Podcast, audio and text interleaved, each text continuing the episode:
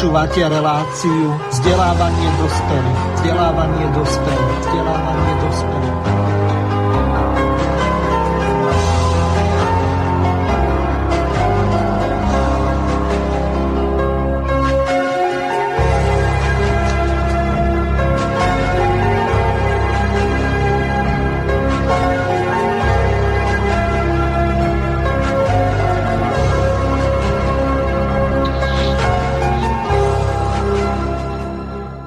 Vážení a milí poslucháči Slobodného vysielača, vítam vás pri počúvaní relácie vzdelávanie dospelých.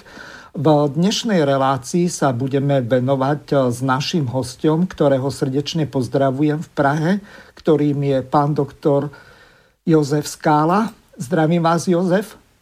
Hezký podvečer, Miro, vám i všem posluchačům. Takže spojenie sa nám na poslednú chvíľu našťastie podarilo, hoci už som mal z toho zmiešané pocity. Zdá sa, že všetko bude fungovať v poriadku, zrejme nejaká aktualizácia však.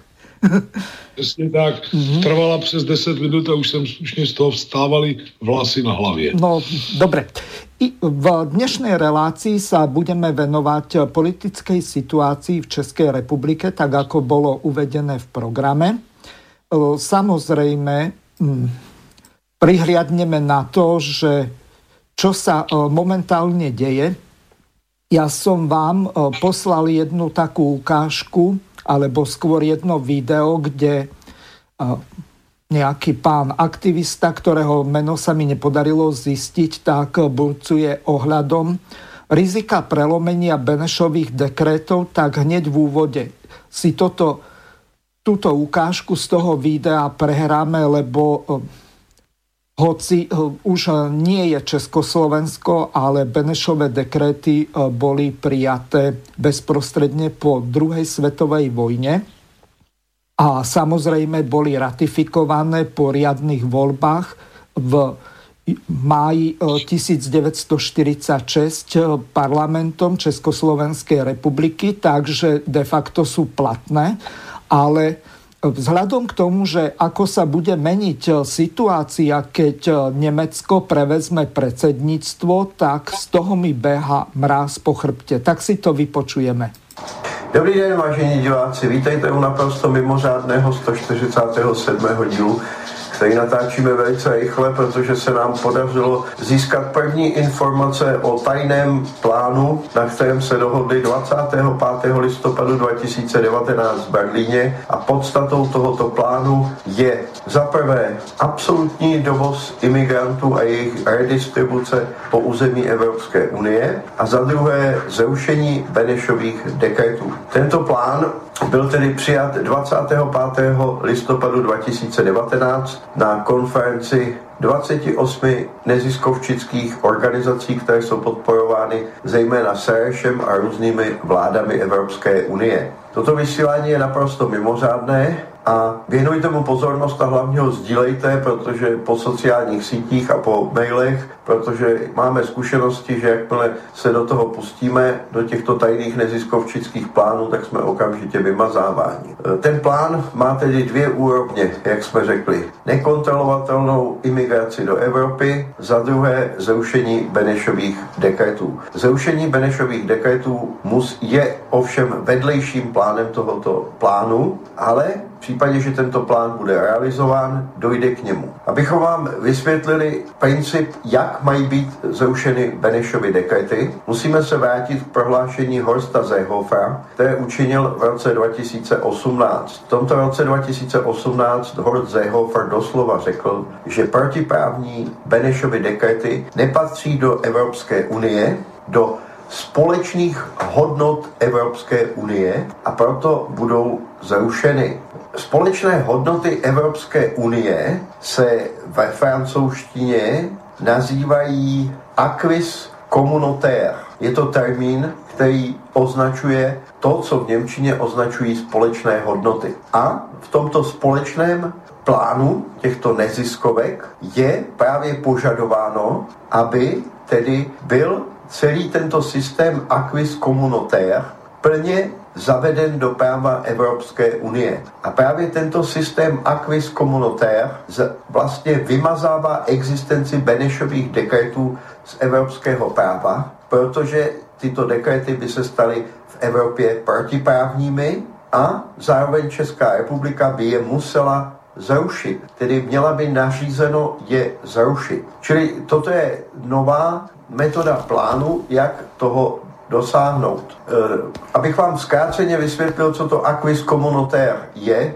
je to soubor právních norm, absolutizují lidská práva do takové roviny, že v něm platí v, v právu Evropské unie usnesení třeba úřadu pro uprchlíky, nebo Organizace spojených národů nebo řady jiných organizací a usnesení. A všechny tyto usnesení potom v konečném důsledku zruší platnost Benešových dekretů, protože oni jsou protiprávní v tom smyslu, že se bez vyvození konkrétní viny odsouvá určitá skupina osob a zbavuje majetku. Je úplně jedno, v jakém časovém rámci toto je provedeno, protože tady by došlo k likvidaci. Likvidaci tohoto Benešové, Benešových v Polsku Běrutových dekretů.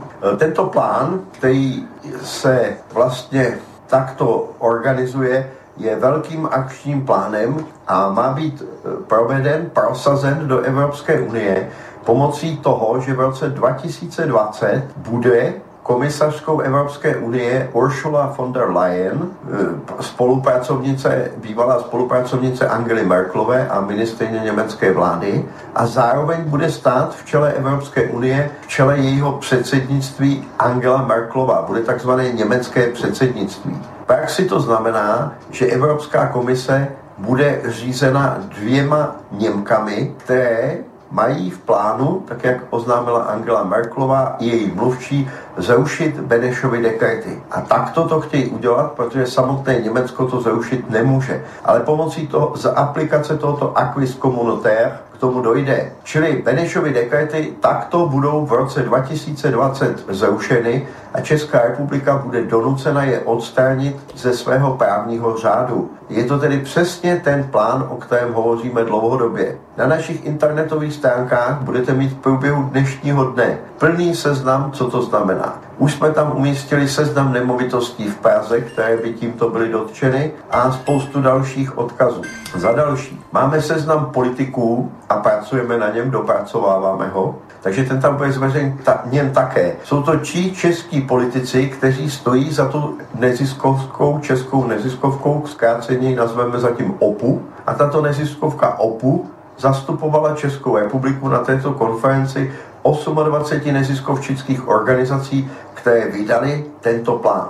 Nyní k samotnému tomuto plánu. Tento plán má pět bodů, já je nebudu rozebírat po jednotlivých bodech, řeknu dohromady, co znamená. Tedy v prvním bodě se nařizuje, že se systém acquis communautaire, tedy těch zákonů, které zruší Benešovy dekrety, zavede a donutí se všechny evropské země, aby jej aplikovali. Tento acquis communautaire, kromě zrušení Benešových dekretů, bude znamenat absurdní situaci. Podle tohoto acquis communautaire každý cizinec, který se dostaví na Evropskou unii, na její hranici, tam v podstatě zaklepe, celník nebo strážce mu otevře a on řekne, já jsem uprchlík. A od tohoto okamžiku bude mít plná práva občana Evropské unie a bude mít všechno jeho sociální a ekonomické zajištění a bude puštěn do Evropské unie a nebude se vůbec zkoumat, zda je uprchlík nebo není uprchlík. A nebude existovat žádná možnost tohoto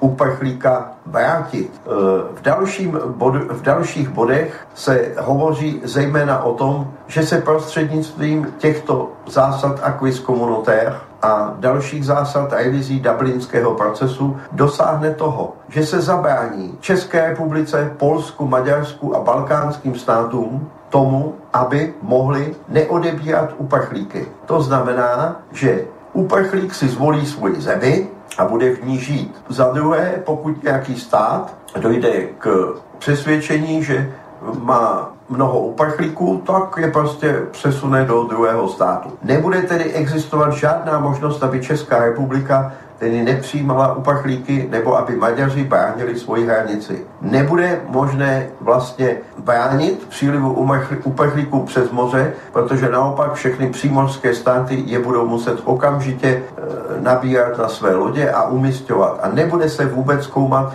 jestli tito uprchlíci jsou zločinci, váleční zločinci nebo ekonomičtí zločinci. Prostě všichni uprchlíci budou mít bránu do Evropy otevřenou. Další částí tohoto plánu je, že bude vládám nařízeno vyplácet mimořádné peněžní odměny neziskovčíkům a tito neziskovčíci se budou kompletně starat o tyto nové uprchlíky. V podstatě by to znamenalo, že vaše daňové peníze zmizí do struktury neziskovčíků, kteří se budou starat o neustávající příliv imigrantů, kteří začnou mít plná volební práva a všechno ostatní a dojde, došlo by k úplné destrukci právního systému Evropské unie tak, jak jej známe. E, tento plán je tedy pro Českou republiku podle našeho názoru absolutně neakceptovatelný a Prosazuje ho tedy Organizace pro pomoc uprchlíkům, zkráceně OPU. V čele této organizace stojí jakýsi user rozumek a samozřejmě tento user rozumek je financován těmito organizacemi. Za prvé, financuje ho nadace Open Society Fund, což je Sereš. Dále ho pro vaše obrovské překvapení financuje společnost, a teď poslouchejte dobře, Alza, CZ. V podstatě to znamená, že vy všichni, kteří si nakupujete zboží v Alze.cz, jí vytváříte zisk a část tohoto zisku získává organizace OPU, která má v plánu dovážet uprchlíky a zrušit Benešovy dekrety. Takže to jsme si vypočuli ukážku z toho poměrně dlhého videa. Vybral som ty nejpodstatnější časti. Samozrejme, nemienime robiť reklamu tomu zelenému fonovi z Alzy, ale v podstate ide o to, že mňa toto desí z jedného prostého dôvodu. Viete z akého, pán doktor? No, povídejte. No, podľa článku 13 pardon, podľa článku 12 názvom Systematický transfer postup Pímskej konferencie, ktorá skončila 2. srpna alebo augusta 1945, to znamená ešte počas vojny Spojených štátov s Japonskom, tak tri vlády, berúc do úvahy problematiku so všetkými svojimi špecifikami, uznávajú, že transfer Nemcov, ktorí zostali v Polsku, Československu a Maďarsku do Nemecka je nevyhnutný. Uznášajú sa na tom, že transfer má prebehnúť riadne a humánne to znamená, veľmoci nám nariadili, to znamená Sovětský zväz, Veľká Británia a Spojené štáty, že uh, tých Nemcov, ktorí tu boli na Slovensku karpátsky, u vás prasky, sudecky a neviem ešte aký všelijaký, možno plzenský, alebo neviem, kde všadiaľ boli, lebo tie sudety uh, bolo územie v podstate od Rakúska až po Polsko dookola, takže v podstate tam sa jednalo o to, že e, títo Sudeťáci e, teraz e, majú jedinečnú šancu, keď Nemecko bude predseda, čiže Uršula von der Leyerová a samozrejme Angela Merkelová, tak zrejme nám, stredoeurópanom, vrátane Maďarov, Rumúnov, Bulharov, samozrejme v prvom rade Čechov a Slovákov poriadne zakúria, či zatopia. Čiže z tohoto mám desnú obavu z toho dôvodu, že tak ako e, napríklad u vás vy 60 miliard vyplácate, ešte vám zostáva vyplatiť 52 miliard církvam, nejaké eh, reparácie či očkodné alebo cirkevné reštitúcie, ktoré neprebehli v majetkovej forme, ale prebehnú vo finančnej. Dokonca vám ústavný súd eh, zrušil aj eh, tú snahu o zdanenie týchto reštitúcií, takže ešte ani s jedným dlhom ste nevysporiadaní, teraz budete mať ďalší a už tie súdne procesy, ktoré prebiehajú napríklad s tou rodinou Valderode, tak e, tie sú úspešné v Českej republike aj e, na okresnej a na krajskej úrovni. Uvidí sa, ako rozhodne najvyšší alebo ústavný súd Českej republike. Takže odovzdávam vám slovo. Čo s tým robiť? Hmm. No, téma jste nakousl mimořádně široké. Má jeden společný jmenovatel vstupujeme do fáze, kdy naše vláda, náš, naše legislativy, stejně předpokládám jako na Slovensku či Maďarsku a dalších zemích, bude postavena před velice tvrdý test e, své schopnosti hájit suverenitu a národní zájmy vlastní země. E, ty věci jsou zdánlivě samostatné, tedy z jedné strany nový pokus e, distribuovat jaksi bez možnosti eh, regulace ze strany našeho i vašeho státu ten migrační chaos i do našich zemí a zároveň anulovat v podstatě politické výsledky druhé světové války. To všechno obrůstá i spoustu dalších takových pokusných balónků. Eh, z jedné strany je to nehorázné usnesení Evropské unie o tom, že válku druhou světovou údajně Eh, zavinil eh, no, nacistické Německo a sovětský svaz v podstatě rovným dílem. Eh, snahy bořit či stěhovat někam pomníky hrdinům osvobození Československa, šílený skandál člověka, který starosty pražských zeporí, pana Novotného, který se dokonce pošklebuje jako šílenec do kamery ruské televize a dává všem najevo, že on prostě e, pomník Vlasovi či Vlasovcům postaví, kdyby se všichni postavili na uši. A mně v tom všem chybí adekvátní reakce státní moci. Já vám uvedu příklad. Když zdánlivě je to na vedlejší téma, ale je to všechno propojeno. Když vandalové znovu zneuctili pomník maršála Koněva v Pražském centru a radnice, vedená tamním starostou, se nad tím pošklebovala a dokonce jednu chvíli tvrdila, že to ani nebude čistit ten pomník, že to tam nechá ty nápisy, pak zase ten pomník zahalovala nějakými hadry a tak dále. Tak já jsem inicioval společný otevřený dopis lídrů téměř 20 různých hnutí, asociací, spolků, premiéru Babišovi, kde jsme ho vyzvali, aby zbavil ty nevychovance na Praze 6 jakýchkoliv pravomocí ve vztahu k pomníku maršála Koněva. A to tak, že ho vláda prohlásí za národní kulturní památku a stát převezme do svého vlastnictví pozemek, na kterém ten pomník stojí. Čekali jsme 30 dní a pak nám pan premiér odpověděl. Odpověď měla v zásadě tři části.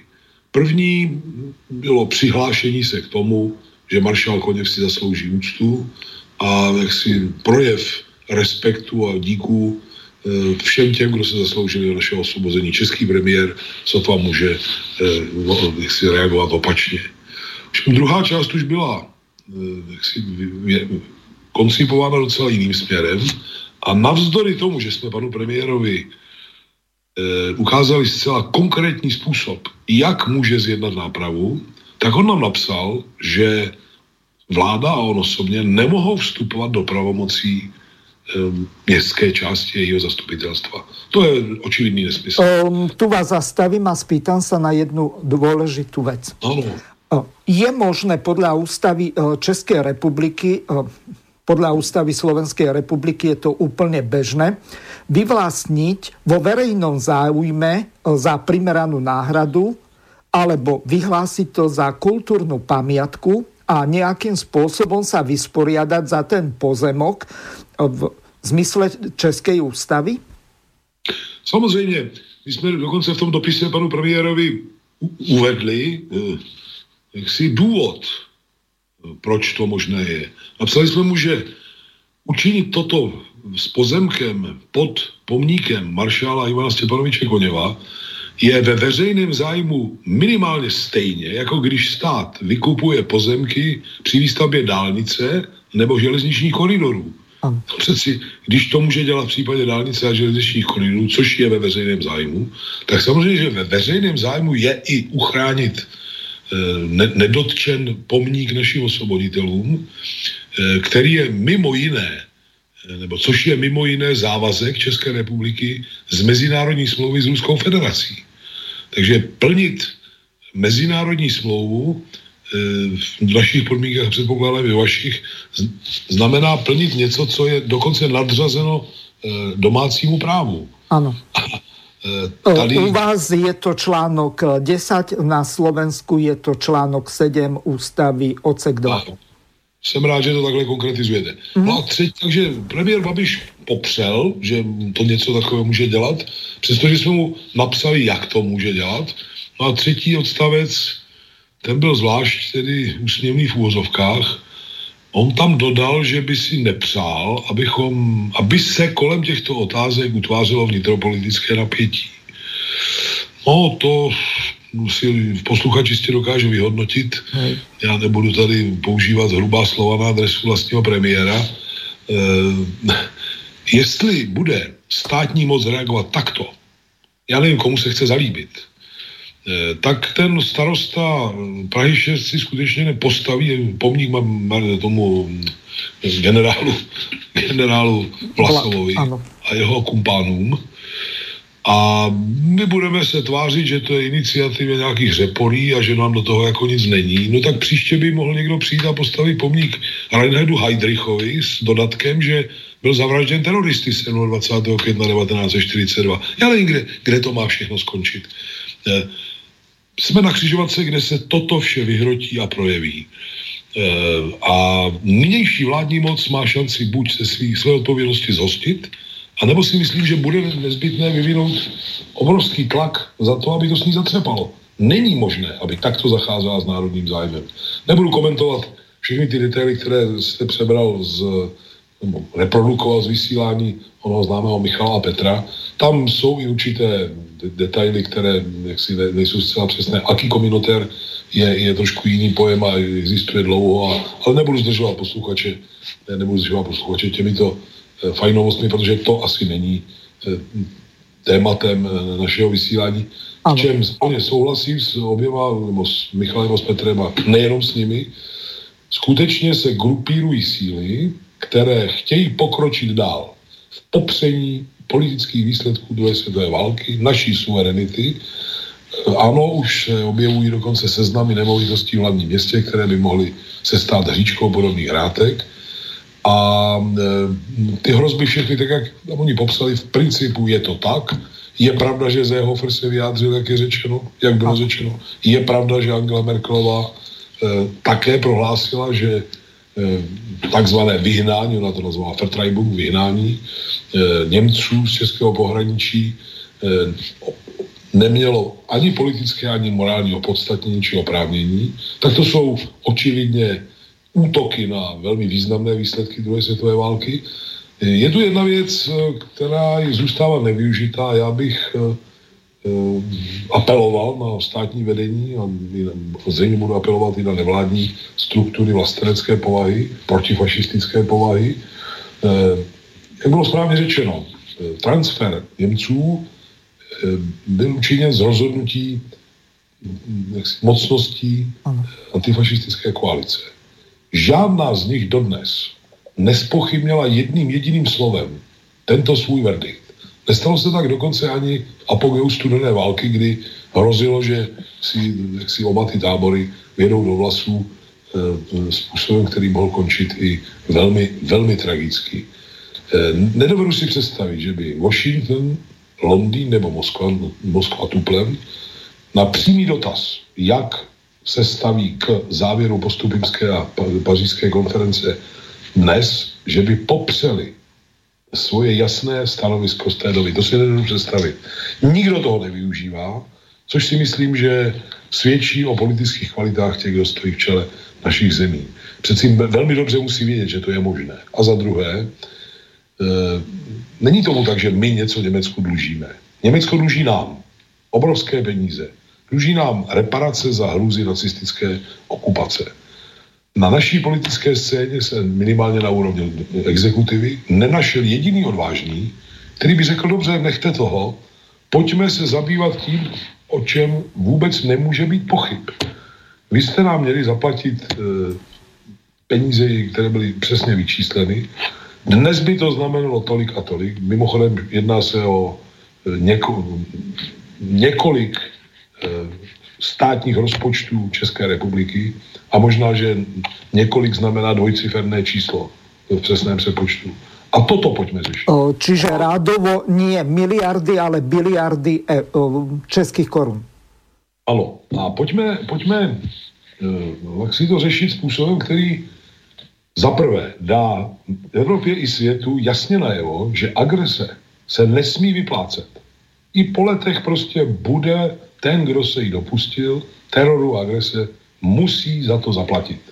To, je, to má velmi mírotvorný dopad na dnešní Evropu a svět, kdy váleční magoři, jak známo, jim otrnulo a znovu, jak si se rozdíží, že by někde nějakou válku ještě jinou chtěli rozpoutat, nejenom ve třetím světě, tím spíš je třeba toto udělat. To je přeci i v zájmu Německa samotného.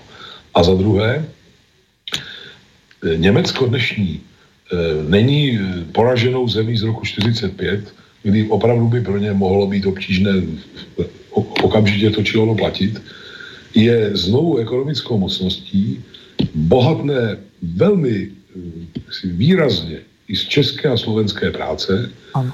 A kdyby se reparace roztáhly do platebního kalendáře na nějaké rozumné období, třeba 10-15 let, tak by je bylo možné splácet pouhou částí zisků, které plynou minimálně z České republiky, já předpokládám, že i ze Slovenské republiky. A ať si, eh, ať si berlínská vláda jak si rozhodne, jak to s podnikateli, kteří by byli takto z části krácení o zisk od nás a od vás, jak si to s nima vyřídí. Přebytek německého státního rozpočtu je v desítkách miliard euro. Takže vyrovnání, jakási kompenzace potom mezi vládou a těmi podnikatelskými subjekty typu německé automobilky nebo obchodních řetězců a dalších velkých jaksi, ekonomických gigantů, je pro Německo hračkou. Musí někdo chtít se tím zabývat, musí někdo najít odvahu, tu otázku nastolit, popsat způsob, jak se tady o tom teď bavíme a trvat na tom, ať Německo se k tomu postaví člen. Od toho tu přeci je Evropská unie aby bránila legitimní, alespoň to o sobě tvrdí, aby bránila legitimní zájmy a práva svých členských států. Eh, já jsem zvědav, zda se najde a kdy české, na české politické scéně ten činitel a subjekt, který eh, projeví odvahu takto hájit elementární, nespochybnitelný, nesporný zájem naší země.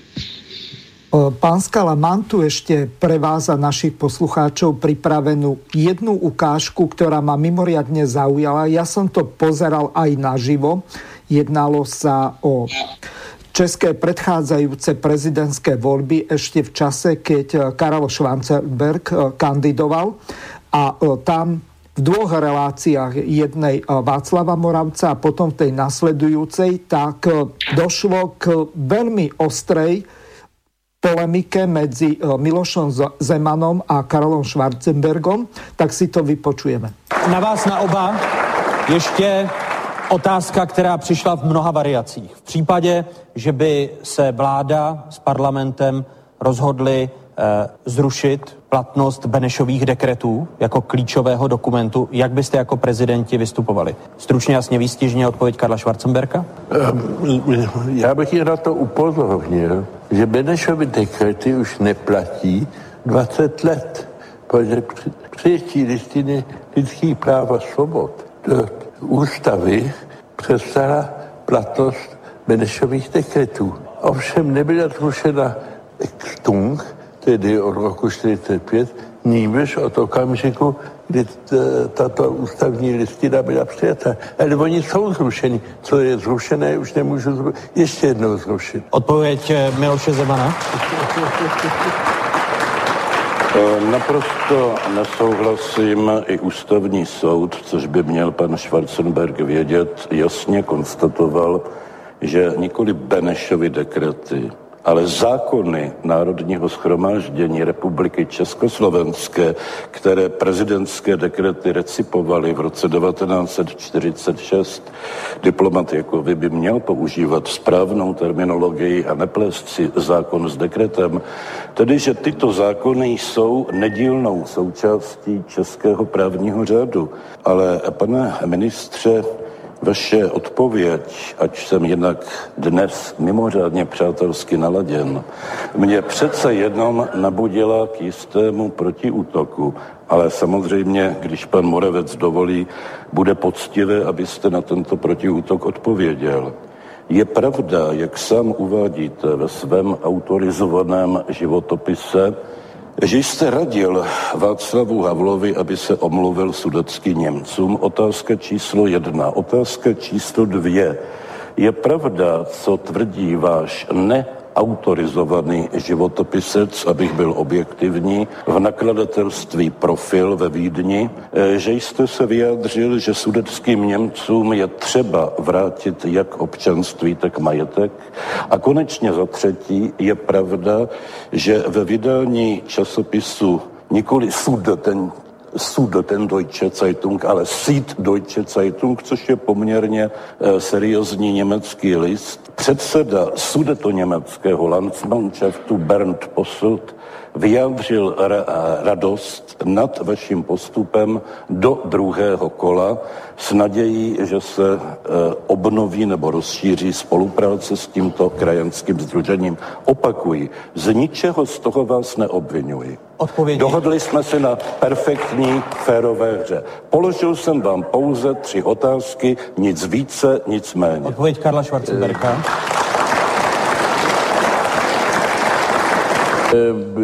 Myslím, že jste neúplně přesně překládal, co jsem tehdy řekl. Je to už delší dobu, ale zajisté jsem to nevyjádřil tak, jak to teď říká. Pane Čámové slova právě v této otázce velice vážím.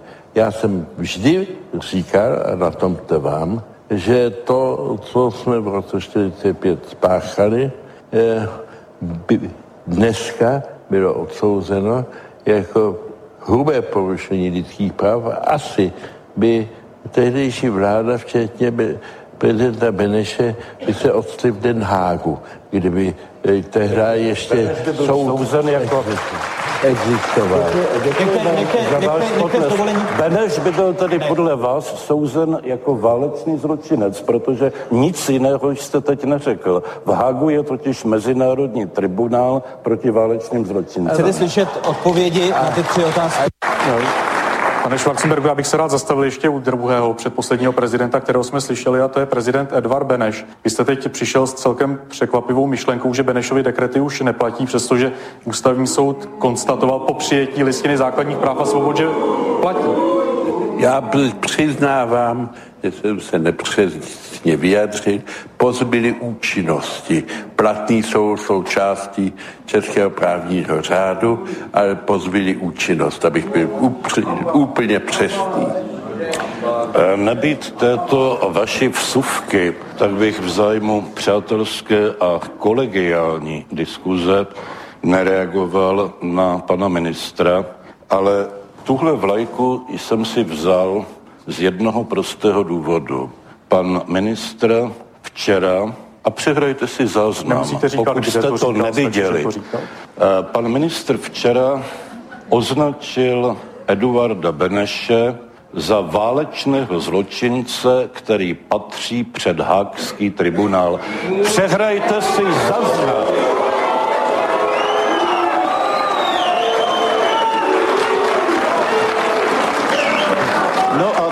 Jsem si jako mírný protest proti tomuto výroku dal na klopu českou vlajku. Tak, tak vám, přátelé, tak vám, přátelé, děkuji. Ono úplně není jasné, jestli mluvíte o tom, že fuj Miloš Zeman udělal ošklivý útok, nebo fuj Karel Schwarzenberg se dopustil špatného výroku. Takže pojďme nechat eh, Karla Schwarzenberga reagovat a vás poprosím, abyste udrželi své reakce alespoň trochu v civilizovaných mezích. Já jsem nikdy neřekl toto o prezidentu Benešovi.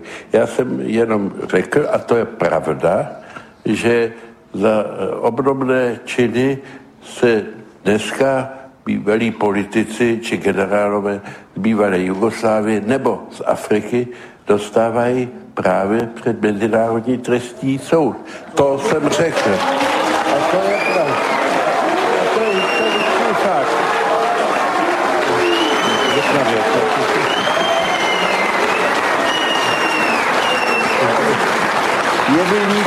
Pane ministře, se říká spolu chyceni, spolu pověšení.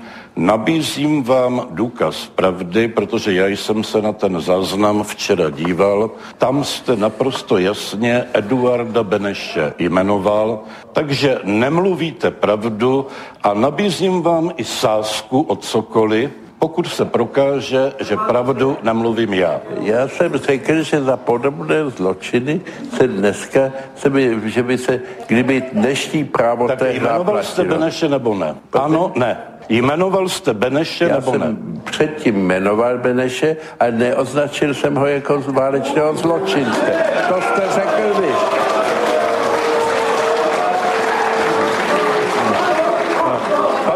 Ministře, do této chvíle, respektive do včerejška, bych naprosto respektoval, že budete prezidentem České republiky. Ale ten, kdo označí, a znovu nabízím důkaz pravdy v podobě tohoto záznamu, jednoho z prezidentů Československa za válečného zločince mluví jako sudeťák a ne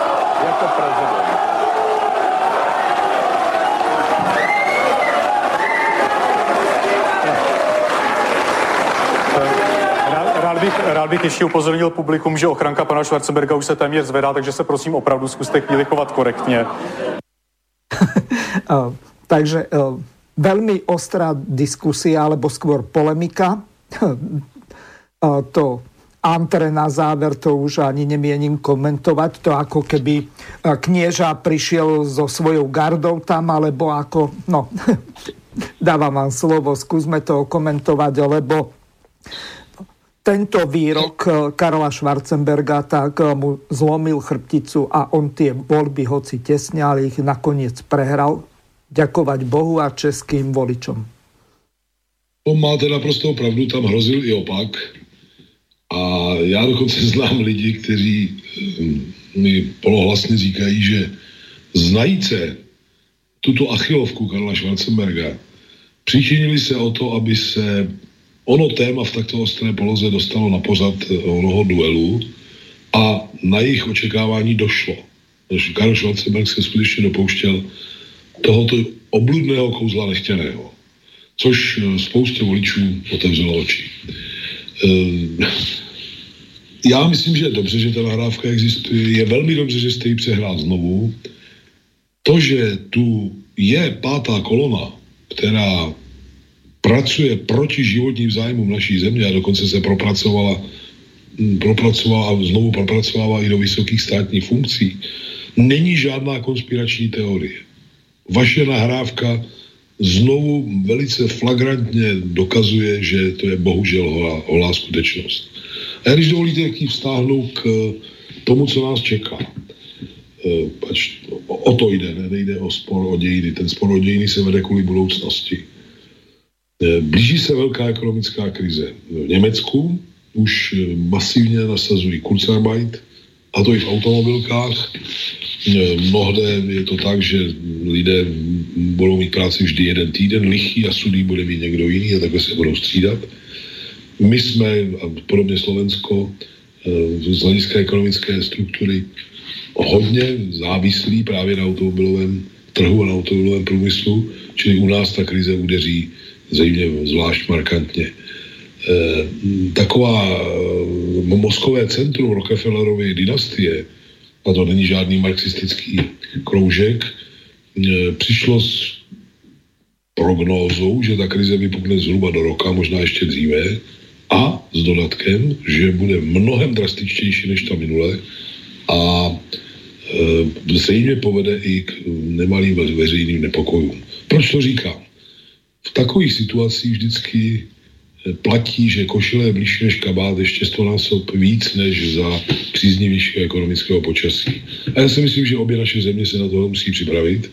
A podle mého soudu ta gradace útoku na naši suverenitu je i přípravnou fází na tuto křižovatku. Podobně tomu, tou takzvanou čtvrtou průmyslovou revolucí, která bude-li k nám pronikat výlučně v, v cizí, hlavně v cizích rukou, tak pochopitelně nás do z nynějšího koloniálního postavení srazí do ještě nižšího patra téhož a zablokuje ještě víc e, si své bytný rozvoj. I to souvisí s útokem na naši suverenitu, s, s okřikováním politiků, s, s varováním jakýmsi politiků, aby si netroufali bránit národní zájem, protože by špatně dopadly. No a třetí problém spočívá v jaksi, napětí v mezinárodním a to jak v tom uměle živeném a rozněcovaném konfliktu s oběma jadernými mocnostmi, tedy východním směrem, tedy Ruskem a Čínou, tak eh, samozřejmě ve vztahu k válkám, které jsou vedeny za tzv. změnu režimu ve třetím světě a generují eh, onen migrační chaos a jaksi import eh, teroristů v této vřavě a tak dále a tak dále.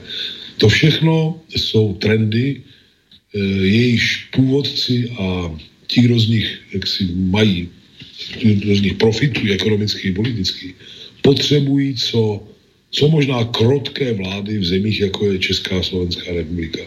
To všechno spolu souvisí. Útok na Benešovy dekrety a to, o čem hovořil, druhé téma, o němž hovořil Michal s Petrem, to všechno je součást bych, psychologického tlaku na naše, naše země, na, naše, na naši veřejnost a na naši na naše politické činitele, aby si netroufli klást tomu všemu prostě odpor. Je to, je to velmi výbušná, nebezpečná situace a nastal čas, kdy všechny síly, nejen politické strany, ale hnutí, asociace, skupiny intelektuálů a podobně, musí uvažovat o co možná široké a produktivní spolupráci, která tomu postaví hráz. Um, ešte sa vás pýtam na jednu dosť dôležitú vec, aj keď nie ste právnik. Ja si pamätám, bola diskusia okolo jedného článku alebo skôr série článkov o listine základných ľudských práv a občianských slobod. Táto bola prijatá v roku 1948, nie v roku 1945, respektíve keď boli recipované tieto Benešové dekrety na základe článkov 8 a 12. 12. som citoval, hoci nikto si nedal tú námahu, že by to aspoň z angličtiny preložil alebo z ruštiny, ale to je jedno. Skrátka, uh, dôležitá vec je tá, že tu ide o retroaktivitu práva to my nakoniec ešte e, budeme odškodňovať Schwarzenbergov a e, čo ja viem, Habsburgovcov za to, že im Jozef II e, zrušil nevoľníctvo, alebo že im buržlázia zobrala majetky, alebo ako, veď toto je úplne zvrátené. Ak my tu pripustíme retroaktivitu, tak my sa v tom platení nezastavíme. Máte svatou pravdu. A já postrádám u si politických eh, představitelů a sil, které by, které nepatří přímo do té páté kolony, eh, schopnost každou tuhle rukavici zvednout a otočit ji správným směrem. Jestli někdo chce retroaktivitu práva, tak dobře, tak postavíme otázku ne, že nejenom, že co Masaryk jakou nechal provést pozemkovou reformu a tak dále. Ne. Položíme otázku, odkud se vzali majetky nemovité a, a, a movité eh, vysoké šlechty, církve a tak dále, práce milionů bezemků, lidí, kteří museli odvádět eh, robotu a kteří pracovali často i, i dokonce i za první republiky za jednu až dvě koruny denně, jako nádeníci, jako čeledíni, děvečky a podobně. Tato masa, její dědici, je mnohonásobně početnější než, než všichni kníž, všechna knížata Schwarzenbergové a ostatní, o, ostatní prostě, o, bych, příslušníci této rádoby modré krve. Uh-huh. Vlasteneckým silám a levici chybí tento pohled. Kdybychom udeřili z tohoto hlediska nahlas a kvalifikovaně, tak si myslím, že e, tyto pokusy okamžitě změknou, ale to bohužel nikdo nedělá. No, Ja ešte pripomeniem našim poslucháčom, že táto relácia je kontaktná. Môžete využiť zelené tlačítko na ľavej strane web stránky Slobodného vysielača, prípadne priamo e-mailovou adresou studio.bb.juh zavináč gmail.com hlavne v tej poslednej časti. Samozrejme už od terážku alebo v podstate od začiatku relácie, tak eh, môžete využívať štandardnú e-mailovú adresu studio.bb.juh zavináč slobodnyvysielac.sk bez diakritiky poprosím. A s bodkami pre eh, Čechov s tečkami eh, Teraz e, druhá dôležitá vec je tá, e, môžete využiť aj telefónne číslo. Už e, jeden pán volal vzhľadom k tomu, že v tom čase prebiehala akurát ukážka, tak som ho nemohol dať do vysielania. Telefónne číslo je 0908 365 839. Pardon. Ešte raz 0908 365 839. Dobre, takže ideme ešte raz na to. Máme tu pripravenú prvú ukážku. Takú celkom zaujímavú bola jedna taká celkom zaujímavá k 17. novembru diskusia, alebo skôr to bol pripomenutie si alebo protest komunistov v Banskej Bystrici a tam nastal jeden celkom zaujímavý fenomén. Na Slovensku začína byť zakazovaná najpopulárnejšia skupina Elan, tak si to vypočujeme a potom si zahráme aj tú pesničku.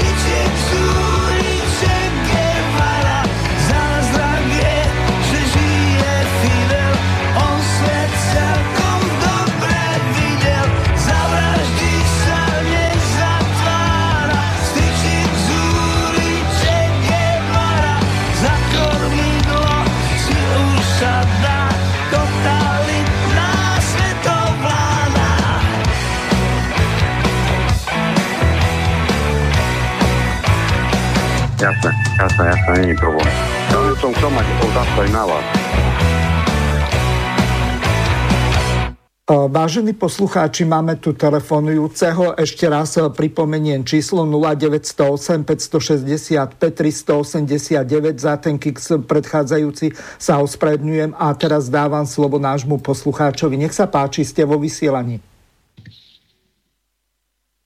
Dobrý večer. Dobrý večer. Môžete položiť otázku alebo komentovať reláciu. Nech sa páči. Počúvam počúvam vás už dlhšiu dobu. E, celý čas v podstate už dlhé roky od 92. pracujem v zahraničí.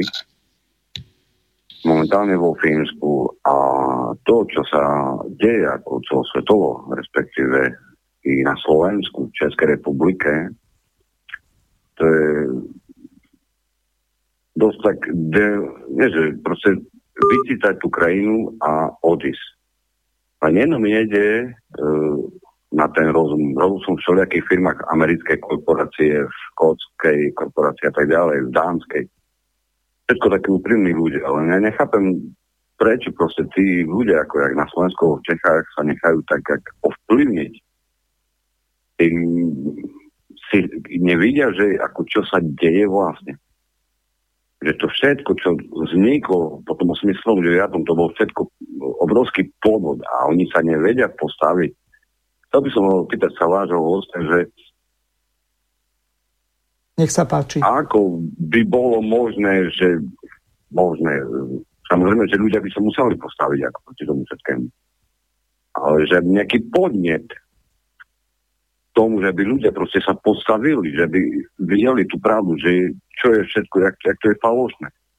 Každý len pozera sám na seba. Nikto neurobi takú akciu, že bola tá reakcia. Niečo tak, jak ľuďom povedať, že už sa zobudte, riešte to.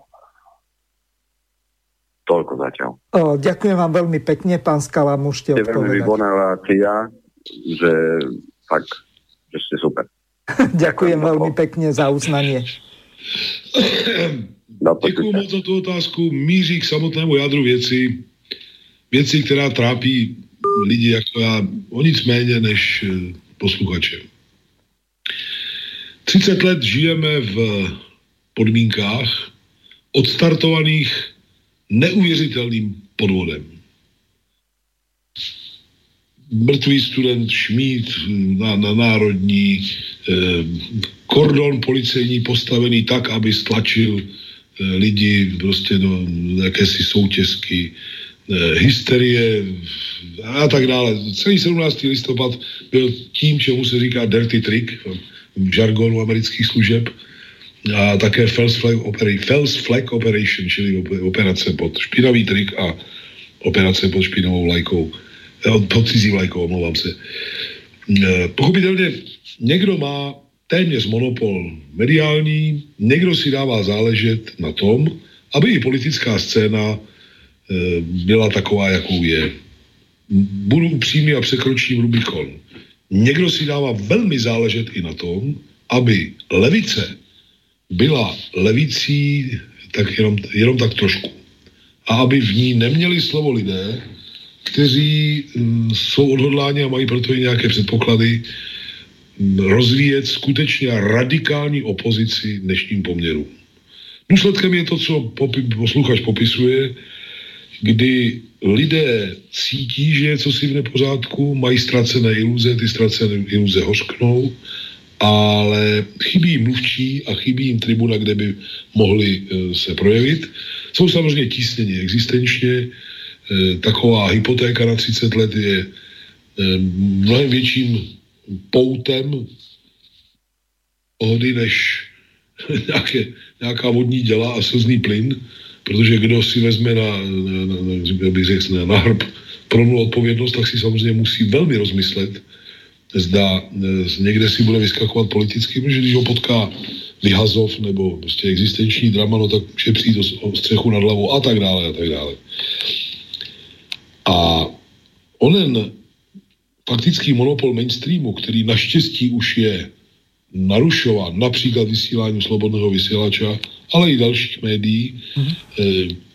kde to umožňuje rozvoj komunikační techniky oproti minulosti. V tomto jsme na tom lépe, než byla radikální opozice třeba před druhou světovou válkou.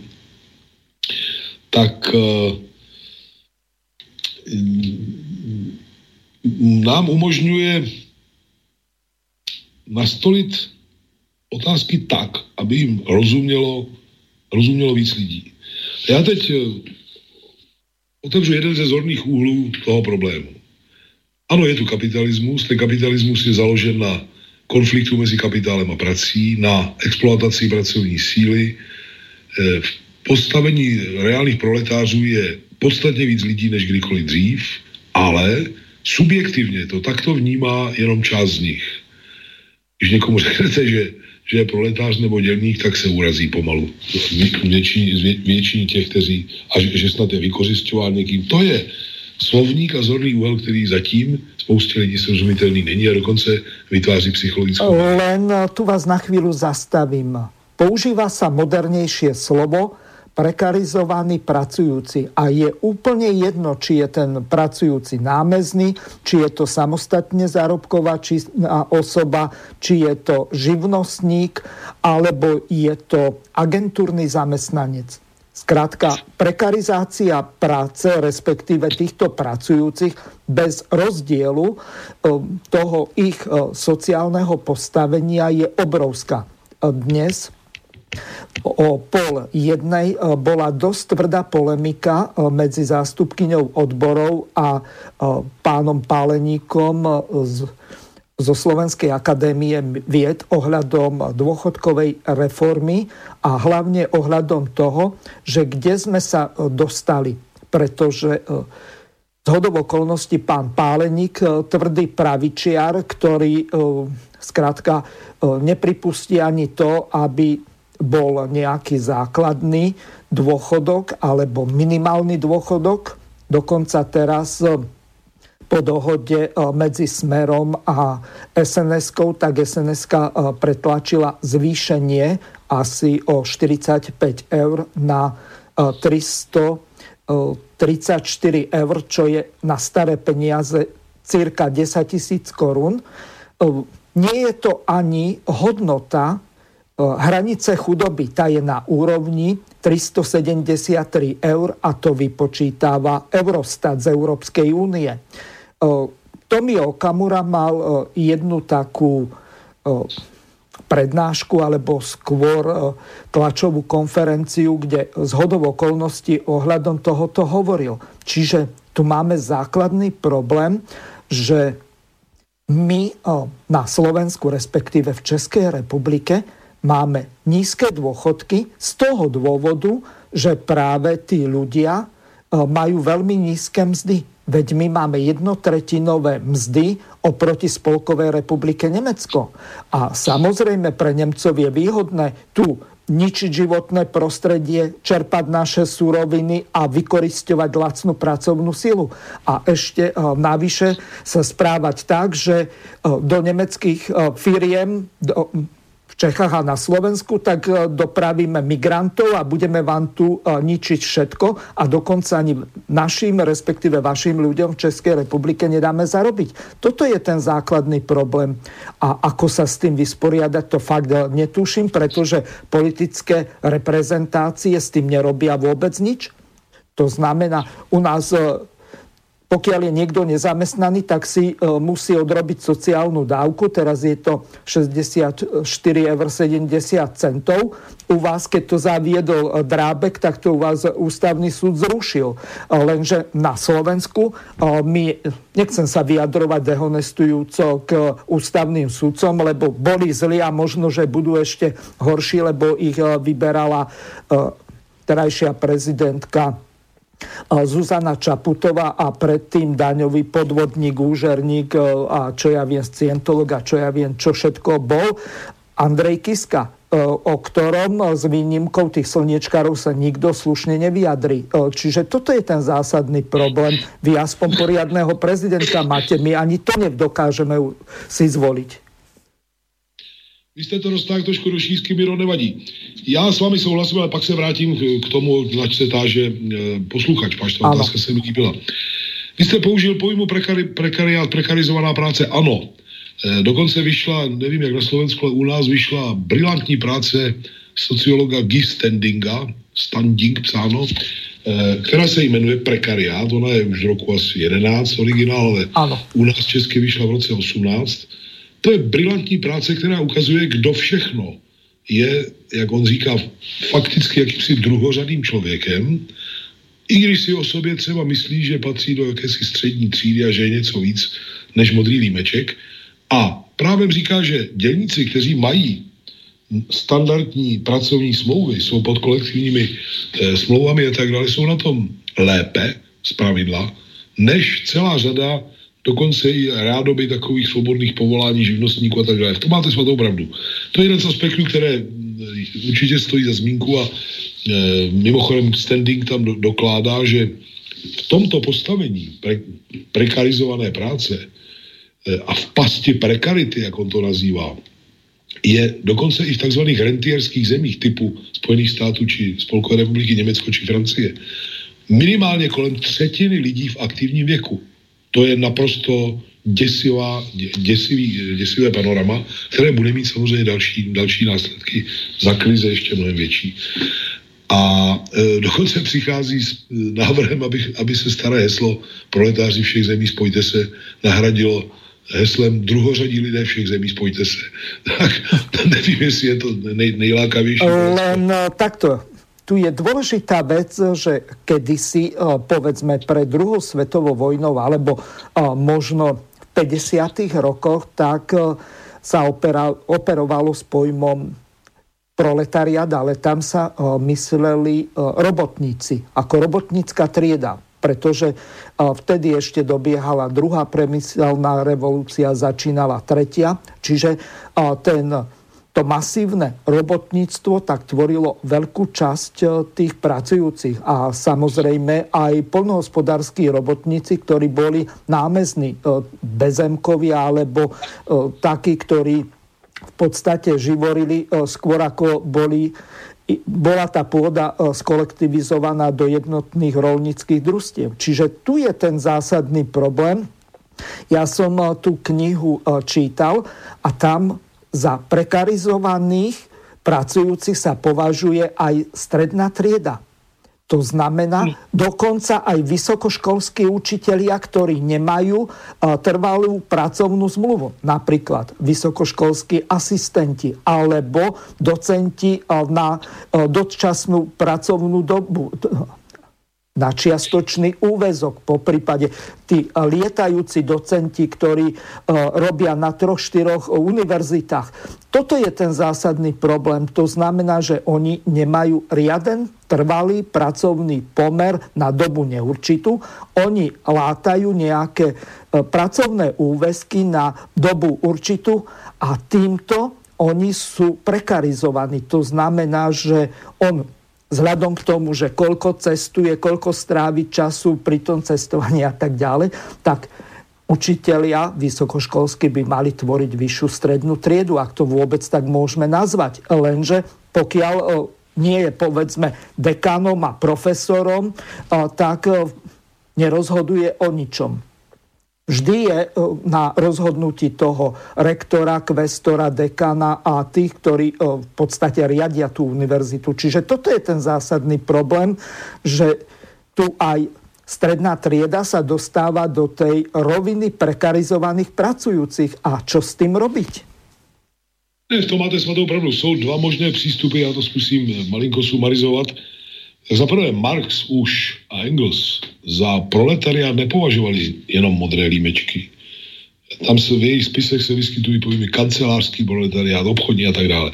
Čili eh, zjednodušení pojmu proletariát jenom na modré límečky ústrojů eh, je marxismu, který není eh, sploštěn, naprosto cizí už od 19. století.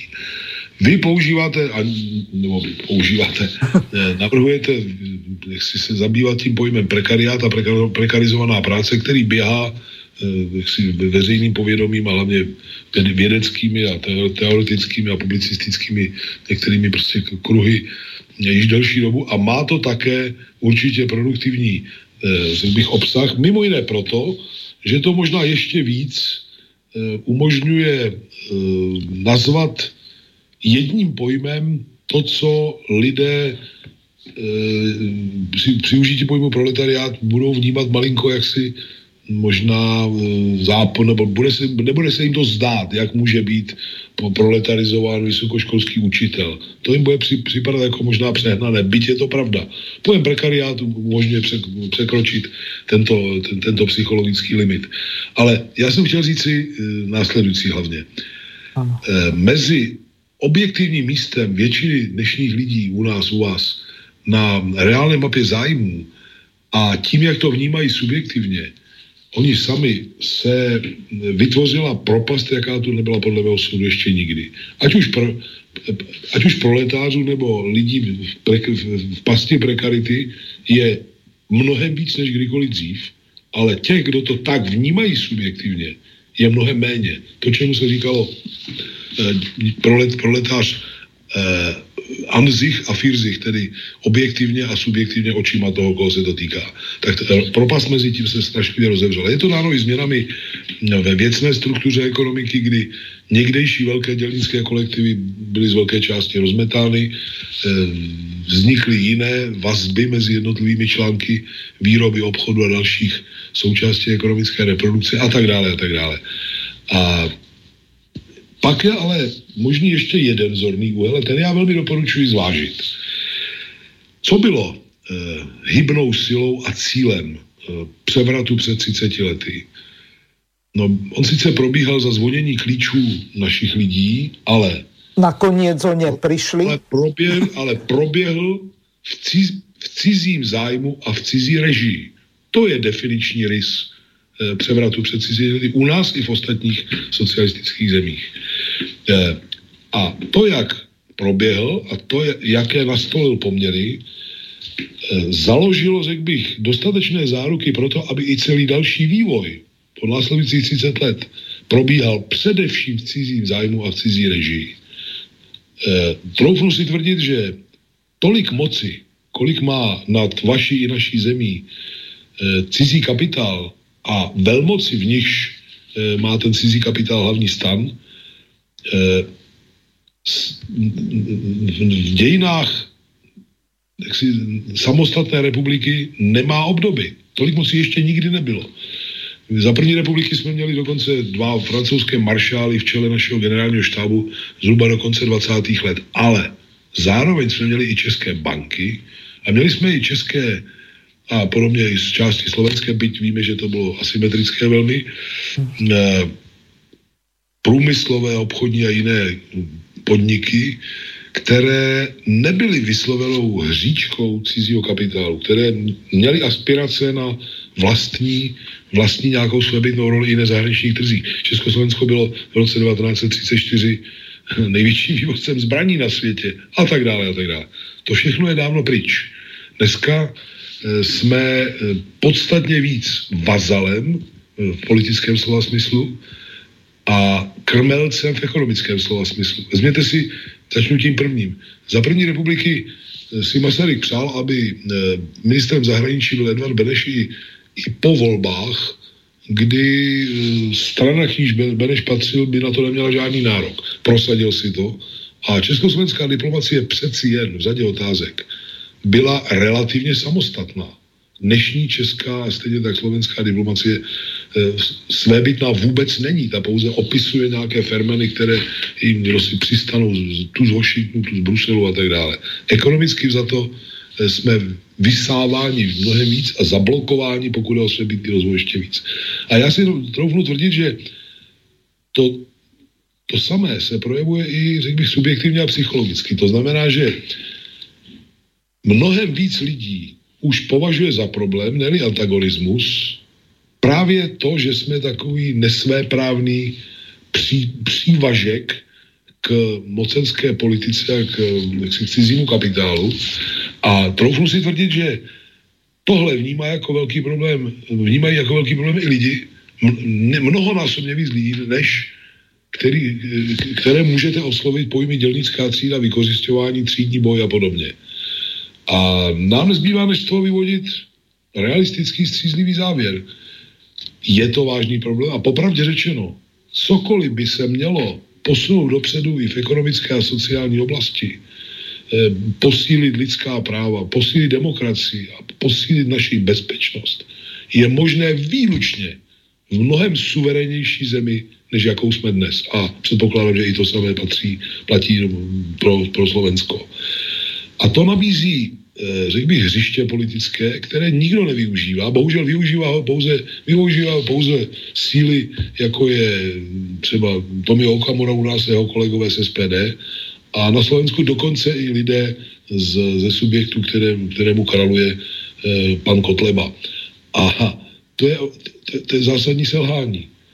Jestliže toto je ohniskem, výjimž a řekl bych oknem skrz něž eh, nejširší masa vnímá své nesvéprávné, podřízené a tak dále po, postavení, pak přeci tento zorný úhle musí čapnout za pačesy právě radikální levice a zahájit ofenzívu tímto směrem. A v naší zemi by se nejednalo o novinku. Na čem stála e, celá ofenzíva velmi úspěšná česk- československé levice, řekněme od sklonku druhé světové války až do Eh, následujících let, kdy se nakonec eh, v únoru dokonce se, se, se tak si buržoazní reprezentace dopustila zásadního omylu a spáchala politické, politickou sebevraždu. No právě na schopnosti oslovit úplně všechny, kdo se nepropůjčují kolaboraci, kdo nepatří do kompradorského kapitálu, uh, úplně všechny, kdo, kdo mají zájem na podstatně razantnějším, hlubším prosazení národních priorit, stát se jejich mluvčím, přijít se skutečně radikálním výkladem národních zájmů a, řekl bych všeho, kde národní zájem prohrává, stát se radikálním mluvčím, klíčovým, nejviditelnějším mluvčím právě z tohoto zorného úhlu a, řekl bych, nasvítit velmi širokému zájmovému i názorovému spektru, že právě toto je šance, kterou, když se jí chopíme, posune celou zemi dopředu, mimo jiné proto, že se opře o nepoměrně širší škálu, než by to bylo možné eh, pod jakýmkoliv jiným eh, politickým programem či heslem. Eh, levici naší, a zdá se mi, že i slovenské, tato šance uniká. Já sám se ji snažím nějakým způsobem strukturovat a dosáhnout toho, aby se stala základem programu komunistické strany Čech a Moravy. Eh, asi mluvím dlouho, omlouvám se, ale doufám, že by bylo rozuměno pokud ne, vysvětlím to potom ještě do detailu. Pán Skala, tu je jeden zásadný problém, který asi spočívá v tom, že ľavica na Slovensku a zřejmě i v České republike tak prestala byť vlasteneckou. To znamená hájiť národné záujmy. A toto je problém, ktorý sa snažíme nejakým spôsobom riešiť na Slovensku takým spôsobom, že vznikla strana Vlast e, Štefana Harabina, ktorá je stredoľavicová a dokonca boli nejaké pokusy o jednania. Pán Kotleba vyzval pána Harabina, že aby sa spojili. Lenže tam medzi nimi sú také uh, veľké rozdiely, eh, čo sa týka eh, ponímania niektorých vecí, napríklad na eh, sociálne veci a tak ďalej, alebo na ekonomické, na právo a na ďalšie, že tam ísť v jednom šíku, tak to je zásadný problém. Niečo také, ako sa udialo začiatkom 70. rokov v Čile, kde v podstate od komunistov až po kresťanských demokratov, čiže od ľava doprava, od komunistov až po tých konzervatívnych katolíkov, tak e, išli e, do jednej e, vlády, vytvorili front národnej jednoty. Nakoniec to skončilo prevratom alebo skôr Pinochetovým pučom, kde Salvador Allende bol zavraždený. Čiže vy v tom vašom reštarte alebo restarte by ste mohli uvažovať nad tým, ako zjednotiť ľavicových vlastencov, lebo toto je problém. Tu do lavice alebo na to lavicové spektrum sa tlačia liberáli, ako u vás, čo ja viem, napríklad Piráti, u nás progresívne Slovensko. A toto je problém, že liberáli sa dostávajú do toho konkur- diskurzu, chcel som povedať, tzv. ľavice. Oni tam ako liberáli vôbec nepatria a každý tu rozpráva o neomarxistickej lavici, ktorá nemá nič spoločné s Marxom. A toto by bolo dobré vysvetliť. Nech sa páči, máte slovo. Máte svatou pravdu, jsem rád, že jste to řekl. Levice je stále do, do jisté míry obětí té děsivé demolice, kterou spáchala parta kolem Gorbačova prostě před 30 a více lety. Kdy z marxismu zůstaly jenom trosky a byl přepsán do pseudoliberálního žvástu eh, a v podstatě vykleštěn. Dodnes to má velmi negativní dopad na, na různá levicová hnutí. Druhým eh, momentem, který tu někdo samozřejmě velice rád organizuje, je to, že když se objeví radikální eh, bych, vlastenecká síla, tak eh, bývá infiltrována i hned tak, aby celou tu myšlenku v té či míře diskreditovala. U nás je to případ té dělnické strany sociální spravedlnosti, zejména, a někdo se snaží o to též na adresu SPD, co už tak snadné není. U vás je to přirozeně e, skupina nebo partaj pana Kotleby. Já osobně nevím, jestli je v silách těchto lidí, to je u vás toho pana Kotleby a u nás onoho e, pana Vandase, aby si někde stoupli na balínku od pomerančů a desetkrát nebo stokrát řekli, že jsou zásadně proti fašismu všeho druhu, proti šovinismu, proti rasismu a tak dále. Pokud to neudělají, tak chápu, že pan Harabin bude mít problémy s tím, jak výjít se subjektem vedeným panem Kotlebou. A e, na tom určitě někdo pracuje. Já, já nevím, jestli jsem nikdy s panem Kotlebou nemluvil, ale zdá se mi neuvěřitelné, že by jaksi byl natolik přisát k lásce, co já vím, k, k, k, k nacistickým eh, prvkům v, eh, v dobách slovenského štátu, klerofašistického, nebo tak, zdá se mi to neuvěřit, nevím, možná, že jsem mýlím, že jsem naivní. To tež platí o e, lídrech té naší dělnické strany sociální spravedlnosti. Jinak máte svatou pravdu. Já dokonce bych e, šel ještě dál, než vy říkáte. Za prvé, le, levice v našich zemích musí obnovit svoji schopnost být lídrem eh, bych celého, celého antikapitalistického vlasteneckého spektra. Ale já dokonce mm, si myslím, že nejenom antikapitalistického, že radikální levice, která se vrátí do, bych, do pozic, eh, v níž to už uměla, a uměla to brilantně v naší zemi, by měla usilovat o vznik a růst politického bloku, který bude ještě mnohem širší a bude zahrnovat i, co já vím, maloburžoázní radikály a dokonce i politické síly a představitele té části českého, mám-li hovořit o své zemi kapitálu, které nejsou na kolaborantské notě a jsou též eh, jaksi, v různou měrou poškozování a ohrožování tím právem silnějšího v úvozovkách ze strany silnějšího zahraničního kapitálu. Tady je jedna obrovská inspirace, snad se posluchači neurazí, když ji, když ji použijí. Když vznikla komunistická internacionála v roce 1919, bylo tomu letos 100 let, tak eh, tehdy ještě žil Lenin a stačil ještě předtím, než ho sklátili, sklátila série mrtvicí, zpracovat několik velice významných posunů, řekl bych, eh, koncepční programové povahy. A jeden z nich je, jsou teze o národnostní a koloniální otázce, které předložil už druhému kongresu Kominterny v roce 1920. Když to hodně zjednoduším, ty teze jsou o tom, že tam, kde se jedná o závislou, tak či ona koloniální zemi, tak spektrum těch, o něž radikální ten komunistická levice e, musí usilovat, je nepoměrně širší, než by tomu bylo v zemích, eh, které jsou koloniálními mocnostmi. A ono to také, eh, nejenom, že, to, že třeba o to usilovat, ale i ten prostor je mnohem větší. Já vám to zkusím uvést na příkladu, který se podle mého soudu týká i Slovenské republiky stejně jako České. U nás čes, český privátní kapitál dosahuje ekonomického výkonu, který neroste už 25 let. My jsme, proběhla privatizace, my máme vlastní také kapitál, podobně jako na Slovensku, ale když se sečte jeho ekonomický výkon, tak on stagnuje už čtvrtstoletí, tedy od doby, kdy, kdy se nějakým způsobem konstituoval.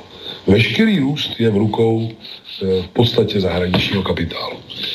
To není, to není zdaleka jediná slabina. E, když se podíváte na strukturu toho, co zůstalo v českých byť privátních rukou, tak to jsou střípky, které dohromady už dávno nepředstavují někdejší vertikály výrobní, investiční, komerční povahy, bez nichž se v nynějším světě nemůžete stát svébytným hráčem.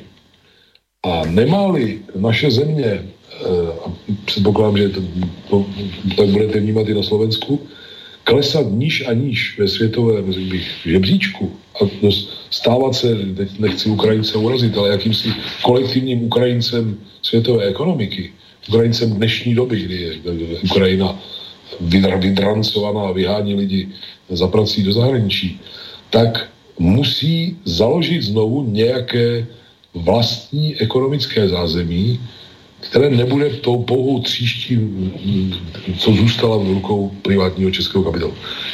Pán Skála, máme tu nějaké otázky od poslucháčov, nerad by som bol... Do nich. Já teď si dovolíte dvě věty. Ano, nech se páči. Kdybyste myšlenku, že Glinderem, zakladatelem toho všeho, už nemůže být nikdo jiný než veřejný sektor, tedy v podstatě hlavně stát, a tedy, že to vše musí být ve veřejné vlastnictví, ve společenské vlastnictví všech, na stole ve Spojených státech nebo Německu, tak by to znělo jako svatokrádež. U nás naopak je to myšlenka, která je podpořitelná v nejširším celonárodním zájmu. V tom jsme dál a v tom bychom měli být dál. Už nebudu a říkejte otázky. Uh, jasné. Uh, poslucháč Michal sa vás pýta uh, z České republiky. Pane Skálo, o co všechno se bude hrát na sjezdu KSČ v příštím roce? Má ještě jednu otázku, tak uh, zkusme. Hmm.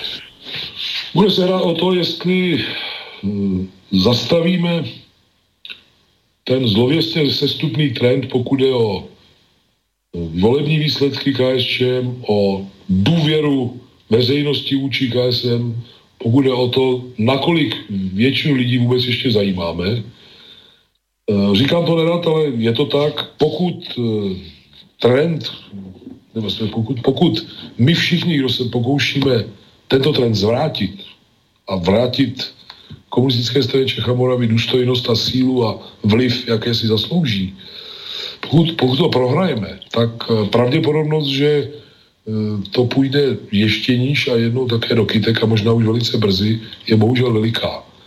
Bude to možná, jedna, možná i poslední šance typu nej, na úrovni nejvyššího orgánu strany, jak to eh, ten zlověstný trend zvrátit a otočit, otočit to všechno opačným směrem. Obě strany dělají vše pro to, aby ne, ne, neprohráli.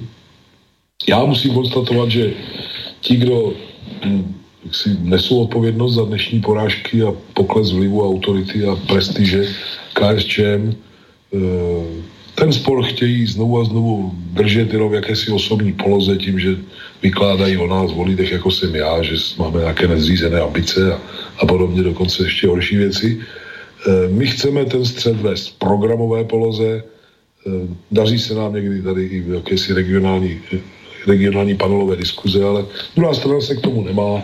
Myslí si, že to uhraje silou těch stereotypů, ale hlavně, já jsem nezaznamenal jeden jediný námět, který by se postavil čelem k narůstající krizi strany a jejího vlivu. A to je mě děsí ze všeho nejvíc. Já nemusím mít pravdu, já nemám patent na rozum, ale jestliže ti, kdo nesou za všechno odpovědnost, předstírají, že se vlastně nic špatného neděje a že, že jakákoliv změna je svatokrádeží, tak to pro mě je velice vážný varování. Druhá otázka je od poslucháča Michala. Jaké tváře byste rád viděl jako své místo předsedy, pokud vyhrajete? Tak teď Eh, doufám, že nikomu neublížím, ale, ale já to klidně řeknu nahlas, proč by ne. Já bych velmi rád, kdyby, a to i z důvodu, řekl bych, regionálního, regionální rovnováhy, kdyby se místo předsedou strany stal Martin Juroška. To je kolega, soudruh, kterému je lehce přes 40, jestli se nemýlím. Je velmi úspěšným starostou jedné z městských částí v Ostravě. Je to člověk, člověk který snad doteďka na, na jakýsi menší úvazek přednáší na, na Ostravské vysoké škole, čili vysokoškolský pedagog má dar a vzdělání potřebné pro, eh, řekl bych to, aby mohl vést eh, debaty a polemiky s, eh, se spojenci s politickými odpůrci. Je, je na tom ideálně věkově. Byl bych velmi rád, kdyby byl součástí toho nového týmu. Martin se tomu doufám nebude zdráhat, aspoň zatím neříká, že by se, to, že, by se zdráhal. Mm-hmm. Máme skvělého kolegu, který teď má bohužel trošku zdravotní table. Věřím, že se z nich vylíže. To je Jaromír Kolíček, letitý europoslanec, předtím poslanec našeho národního parlamentu. Člověk, který hovoří šesti jazyky, dělal uh, podnikového ředitele skláren a pak dokonce i v jiných oborech. Uh, spojuje velký rozhled, vzdělání i s tím, čemu se někdy říká pragmatická zkušenost, protože kdo řídil nebo neřídil nějaké výrobní či podobné kolektivy, to je samozřejmě velký rozdíl. Jaromír je řídil a spojuje tyto, spojuje tyto parametry. O, Ano, vy jste spolu byli na Kryme, pokud si pamätám. Ano, ano, ano.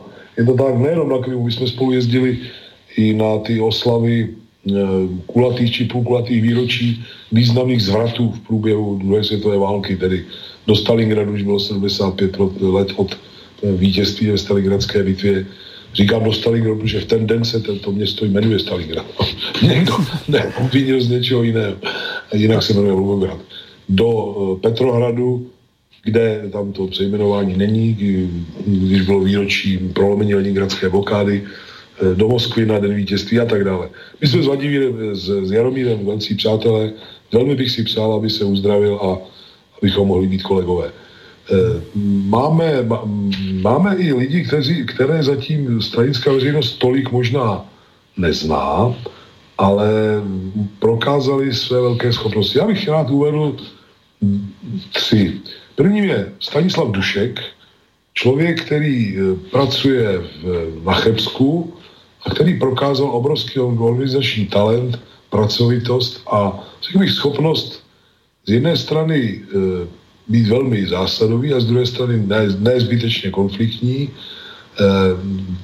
který velmi dobře zná řekl bych, techniku stranické práce, což je dost důležité, a přitom není vůbec žádný kožený suchar. To je standa, standa Dušek. Máme mladého e, kolegu v, ve Štětí, pracuje v zahraničním obchodě, Eh, Petr Bureš, taky mu nějak lehce přes 40, roste nám před očima, byl by velmi potěšený, kdyby v nějaké podobě v tom týmu, v tom týmu byl také. Mám trošku problém ten, že eh, tito lidé, kteří něco umí, mají i příjmy eh, výrazně vyšší, než kolik dneska platí komunistická strana Čecha Moravy těm svým funkcionářům, kteří nejsou poslanci. A já nevím, jak tohle dilema vyřešit, protože nebudu ani tady vynášet informaci, jak málo jsou placeni eh, řekl bych, straničtí pracovníci, včetně místo předsedů strany. A eh, nevím, nevím, nevím, jestli se mi podaří některé z těchto kolegů přesvědčit, aby do toho šli, pokud by se ukázalo, že to je reálné. Eh, já chci říci, že z toho dnešního vedení asi tam někdo zůstane, pokud by k tomu zvratu došlo. A nechci teď říkat, kdo a proč a jak, protože to asi by mě... By, by, by, by, to by nebylo taktné. Nebylo by to taktní asi tak nějak. Uh-huh. Ja no. pripomeniem ešte našim poslucháčom, pokiaľ majú záujem. Číslo je 0908 565 389. E-mailová adresa, teraz už tá gmailová, studio.bb.juh zavinač gmail.com. Máme ľahko po 17. hodine, tak dokončíte, potom si dáme pesničku a budeme pokračovat ďalej. Nech sa páči. E, já ještě chci dodat jednu věc. Někdy se otázka zjednodušuje na, na věk. Jakože když teď vyměníme a dáme do popředí 30 až 38 nebo kolika leté lidi, že se stane nějaký zázrak. Nestane. To neříkám jako člověk, který by záviděl její věk, to říkám jako člověk, který ví, že být lídrem radikálně levicové strany klade nepoměrně větší nároky, než být ve vedení kterékoliv strany, která upsala duši režimu. Někdo z, kdokoliv z lídrů komunistické strany přijde na před televizní kamery, tak ho čeká samozřejmě nepoměrně těžší test, než když tam přijde Pirát nebo, nebo člen ODS nebo dokonce sociální demokracie. Oni mu prostě budou otloukat o nos eh, roztodněny největší věci z našich dějin a podobně. Bude-li k ním mlčet nebo se, nebo se třást a reagovat a podobně, tak prohraje. Musí mít schopnost tyto, tyto střety neprohrávat, ba dokonce vyhrávat. A mladí lidé, kteří se dnes vyskytují ve viditelných bych postech komunistické strany Čech a Moravy, tak z nich tuto schopnost žel eh, nemá naplno téměř žádný. A můj závazek, pokud bychom na sjezdu vyhráli, by spočíval mimo jiné v tom, že bych těmto lidem chtěl velice rychle pomoci, aby dorostli do tohoto formátu a mohli převzít plnou odpovědnost za další rozvoj strany s tím, že bychom všichni věděli, že když půjdou Václavu Moravcovi nebo kamkoliv do televize a začne tam někdo otloukat to či ono i z našich dějin, tak budou připraveni natolik, že, ty, že, že, že tu rukavici zvednou a omlátí ono s těm, kdo tato, ta, tato témata nastoluje, že budou schopni jim doložit, že nejsou nic lepší a zatímco my se umíme postavit vyváženě, dialekticky i sebekriticky k tomu, co se naší jménem stát nemělo, tak druhá strana se neomlouvá ani za, za neslíchané zločiny.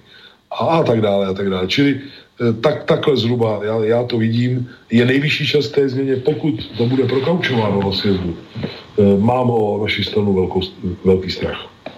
Um odpoveď pánovi Garčarovi, korekcie som pozmenil, tak pokiaľ to nejde podľa predstav vašich vážení poslucháči, tak treba písať. Ja nepočujem, ako vám to znie.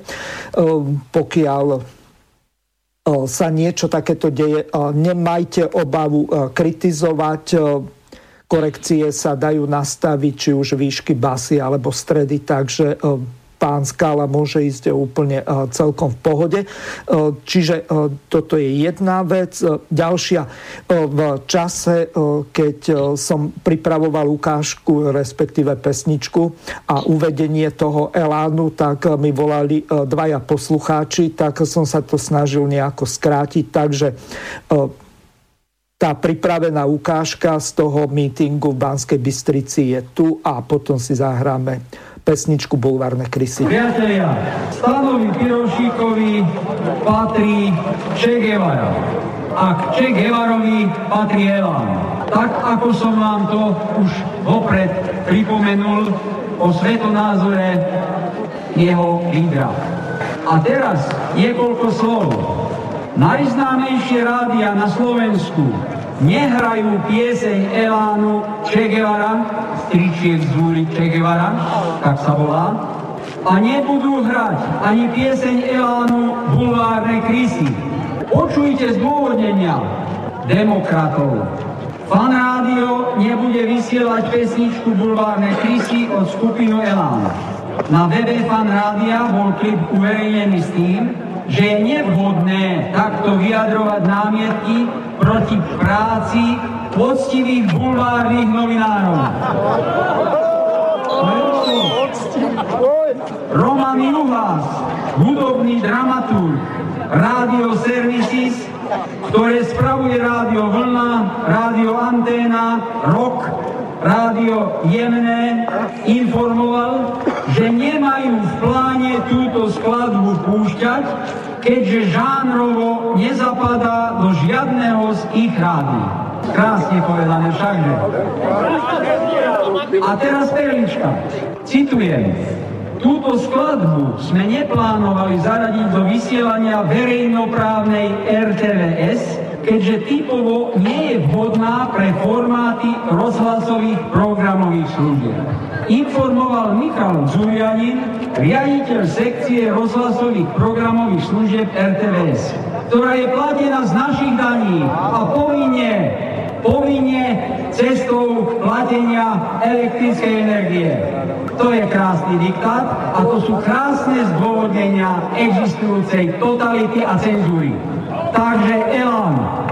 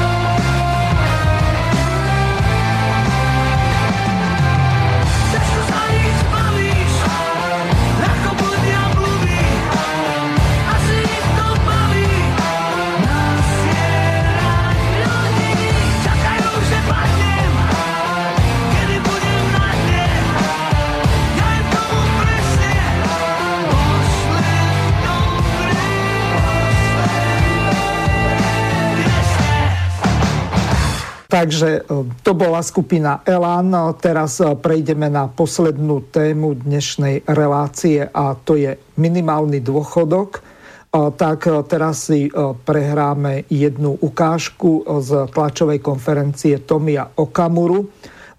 Tak ako som sa zmienil v tej predchádzajúcej časti, tak slovenskom rozhlase dnes hodov okolností o tomto bola diskusia dosť ostra. Bude ma zaujímať, aký pohľad na minimálny dôchodok bude mať pán doktor Skála. Dobrý den, tak já bych chtěl na úvod zmínit další úspěch našeho hnutí SPD, jelikož důchodová komise potvrdila veřejně, že implementovala, začlenila do návrhu eh, důchodové reformy eh, návrh SPD na uzákonění minimálního důchodu v České republice. Potvrdil mi to pan Pernes z Rady seniorů, už to proběhlo, že tento náš návrh je začleněn, už to proběhlo i některými médii. Eh, je to náš návrh zákona, který už nám tady leží cirka tři měsíce, aby všichni v České republice eh, měli nárok, kdo mají nárok na důchod, aby měli nárok na minimální důchod eh, ve výši hranice chudoby. Dokonce i tuto hranici chudoby se podařilo přesvědčit v podstatě vládní koalici, aby to do toho návrhu dala. My jsme nad tímto návrhem spolupracovali s Radou seniorů České republiky, podali jsme ho jménem SPD. Spočívá to v tom, že všichni důchodci v České republice by měli mít minimálně, dneska je hranice chudoby 12 až 14 tisíc čistého, podle toho, zda to počítáme, podle jakého přepočítávacího kocientu. My v tom návrhu navrhujeme, aby to bylo podle hranice chudoby určené Evropským statickým úřadem, takzvaný Eurostat, tam je to 14 tisíc čistého v České republice, protože za ty důchody do 14 tisíc se prostě nedá vyžít. Teďka na té důchodové komisi se zvažuje, že by to mělo být méně ta hranice, že by to mělo být svázáno s nějakou jinou hranicí chudoby, s nějakým, s nějakým jiným kocientem, ale tak jako tak je to posun, protože za ty důchody prostě do těch 14 tisíc se prostě nedá vyžít. My tam samozřejmě zachováváme tu zásluhovost, to znamená od této částky zásluhově, to znamená, že všichni budou mít 14 tisíc, eh, od té části zásluhově a samozřejmě zůstává podmínkou počet odpracovaných let. Eh, to znamená, ten, kdo by neměl počet odpracovaných let, samozřejmě výjimkou jsou invalidní důchodci a podobně, na ty myslíme taky, tam to zvýšení prosazujeme také, tak by samozřejmě ten, kdo splní odpracovaná léta a e, tak by měl nárok na minimální důstojný důchod. Mimochodem chtěl jsem říct, že tento zákon o minimálním důstojném důchodu platí v mnoha zemích Evropské unie. My, my tedy v tomto ohledu máme dluh a SPD je na straně důchodců, jak invalidních, tak starobních, takže jsme rádi, že se to podařilo implementovat. Vzpomeňme na slova paní ministrině Maláčové z ČSSD, která reagovala eh, cca v červnu na náš návrh, že je to dobrý návrh, jenom se musí ještě z jejich pohledu prý dopracovat. My si to nemyslíme, dobře, chápeme, že je to vládní koalice, ale jsme rádi, že finálně to implementováno je, že už zveřejnili, že by to mělo být součástí té důchodové reformy. Takže to je velký úspěch SPD, který s tímto tématem jsme přišli, zákon jsme podali a jsme rádi, že můžeme pomoci důchodcům, právě těm nízkopříjmovým, které mají důchody eh, pod tu hranici chudoby, což je v podstatě většina českých důchodců má důchody do 14 tisíc korun čistého, takže eh, jsem to tady chtěl říci a eh, držte nám palce, budeme v tom pokračovat. Takže pán Skala, otázka na vás. Prečo ľavica ako ČSSD a samozrejme komunisti toto nepresadzujú, keď e, komunistická strana toleruje vládu Andreja Babiša, má jedinečnú príležitosť presadzovať svoje zákony. Dokonca vidíme tu, že z opačného politického spektra, to znamená pravičiar Okamura, tak bojuje e, za tých najmenej solventných dôchodcov, takže nech sa páči. Tak jste si odpověděl sám. Jsme, je to další příklad eh, naprosto, naprosto nenormální situace, kdy levicová témata sbírá někdo jiný a politicky tím skóruje. Eh, já samozřejmě chápu, že máli se realizovat to, o čem Tomio Okamura hovoří, eh, bude třeba řešit otázku zdrojů ty zdroje musí být větší, než eh, jsou na důchody využívány dnes, ale ta otázka je řešitelná, protože eh, ve státě eh, si se pohybují stovky miliard do, na úplně jiné účely, než by se pohybovat měli. Nechci zdržovat kde všude.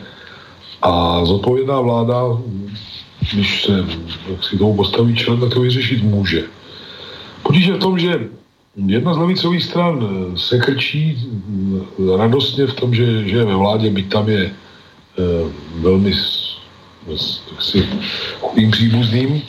A druhá se raduje z toho, že přestože dopadla děsivé ve volbách, no tak jako je, je jakýmsi také jakousi oporou nynější vlády a podřizuje tomu úplně vše, to nám samozřejmě velmi škodí a já chci znovu zdůraznit jednu věc. Otázka nestojí tak, že máme pouze dvě možnosti. Buď e, se spojit s takzvaným demoblokem a svrhnout Babišovu vládu, a nebo e, se přikrčit pod křídle Babišovy vlády a sami nerazit téměř nic nového. Tak to není.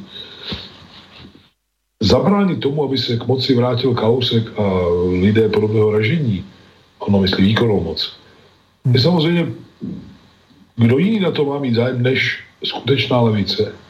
Ale zároveň stane se to, že vláda prošla i hlasy komunistických poslanců a tedy lidé politiku vlády a kroky vlády vnímají eh, do jisté míry také jako, eh, jako něco, co souvisí s námi komunisty, tak tím víc se musí le, le, tlak zleva na vládu ne oslabit, ale znásobit. A přesně to se neděje. Abyste uvedl eh, konkrétní příklad, kde bohužel eh, téma, které se týká právě oné věkové kategorie, eh, mezi níž je třeba a je reálná šance násobit náš vliv, protože to jsou lidé, kteří eh, socialismus zažili hm, na vlastní kůži a těžko jim někdo nakuká, že to byl nějaký velký koncentrák a hladomor, hladomorna, tak hm, body mezi těmito lidmi sklízí tu Andrej Babiš tím, že přidá na důchodech, tu Tomio Okamura, že nastolí tu otázku tak, jak ji nastolil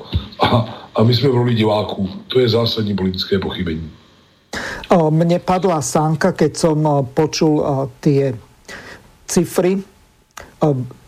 Pripomeniem ešte našim poslucháčom, čo sa týka hranici chudoby, tak Česká republika je na prvom mieste, na druhom mieste Fínsko, na treťom Slovensko, čo sa týka najmenšieho percentuálneho počtu chudobných. V České republike je to nějakých 12%, vo Fínsku 15,9%, eh, na Slovensku 16,5%. Lenže eh, keď eh, hovoril o tých 14 tisícoch, čo je hranica chudoby, tak mne padla sánka, ja som zobral kalkulačku a prepočítal som si, pri tom kurze 25-50 približne euro versus česká koruna, tak mi to vyšlo, že slovenský dôchodca na základe toho prejdeného zákona, ktorý navrhla a schválila vláda zásluhou sns tak to je 8,5 tisíc českých korun, tých 334 eur, čo je minimálny dôchodok. Pokiaľ by to bola hranica chudoby, tak tá je na úrovni na Slovensku 373 eur. To je 9500 korun. A to znamená, že to je ešte 4,5 tisíc do úrovne České republiky, kde sa to vlastne Slovensko prepadlo. E, to mi nejde do hlavy. E, my máme euro, samé e, výhody a všetko ostatné a nakoniec, keď si to prepočítam aktuálnym kurzom, tak som z toho zhrozený. Ako sa vy vlastne na to dívate? Je vôbec tých 14 tisíc pre tých dôchodcov reálny ten minimálny dôchodok? Já nevím, takhle průměrný starobní důchod u nás je e, u žen snad nějakých 12 tisíc, asi 500 nebo kolik, možná se to posunulo už, a u mužů e, kolem těch 14 nebo lehce přes 14, pokud mě paměť nešálí.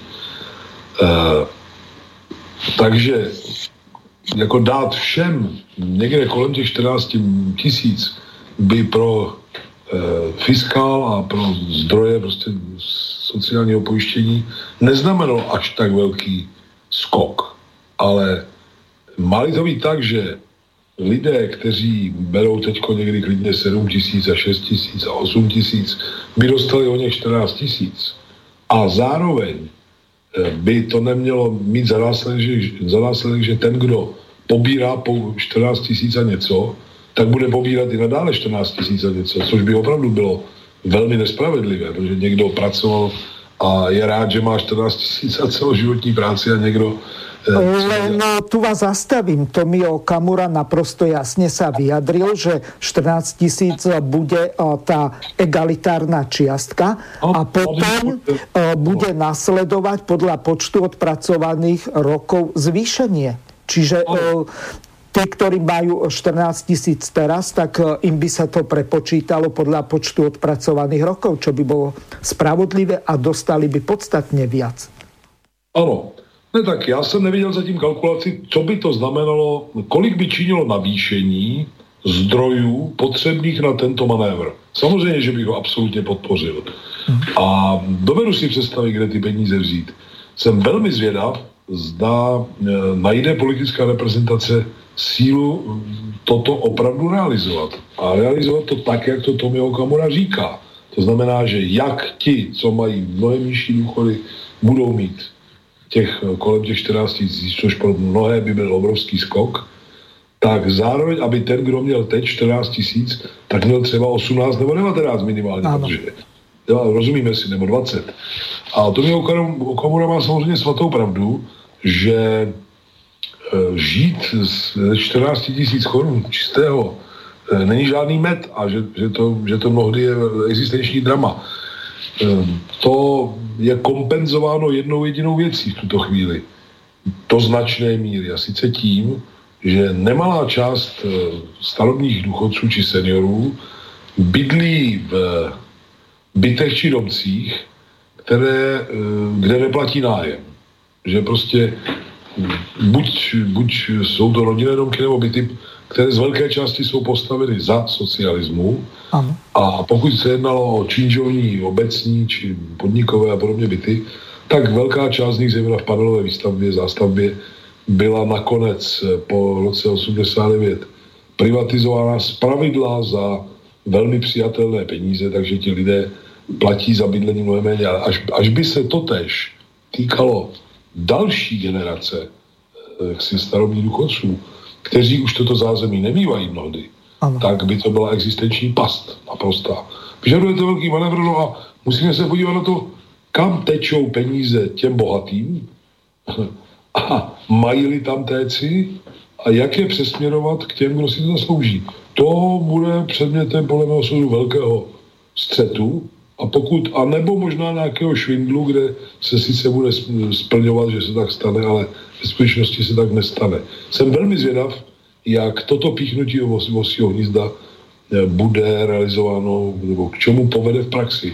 Jsem rád, že to Tomio Okamura udělal a e, kdo jiný by do toho střetu e, měl vstoupit méně razant, razantněji, než právě komunisté a další levicové subjekty. No, čo sa týka týchto vecí, tak tu je ešte jeden problém tej diskusii, ktorá bola dnes v slovenskom rozhlase 1, tak tam panuje akási závisť, ak to môžem tak nazvať. Dokonca akademici zo Slovenskej akadémie vied, alebo takoví, alebo onakí vedátori, tak prebrali pravicové myšlienky. Oni hovorili o tom, že v podstate nič hrozné sa nestalo v tom roku 2003, eh, kedy eh, sa na Slovensku zaviedol tzv. čilský model druhého dôchodkového piliera, kde odchádzala polovica z tých peňazí, ktorý, ktoré tí eh, pracujúci odvádzali, pokiaľ sa rozhodli vstúpiť do tohoto druhého piliera, lenže prestal platiť neviem, či to nazvať, e, princíp slovenskej rozprávky o troch grošov, alebo je to svetová, ja neviem. E, nie je to podstatné. Podstatné je to, že títo ľudia, ktorí e, si polovicu z toho, čo dajú na svoj dôchodok, odložia na súkromný účet. Predtým to bolo 8%. 8% išlo do toho priebežného piliera a nakoniec tam vstúpilo zhruba 1,5 milióna ľudí a zrazu, teraz keď tí prví dôchodcovia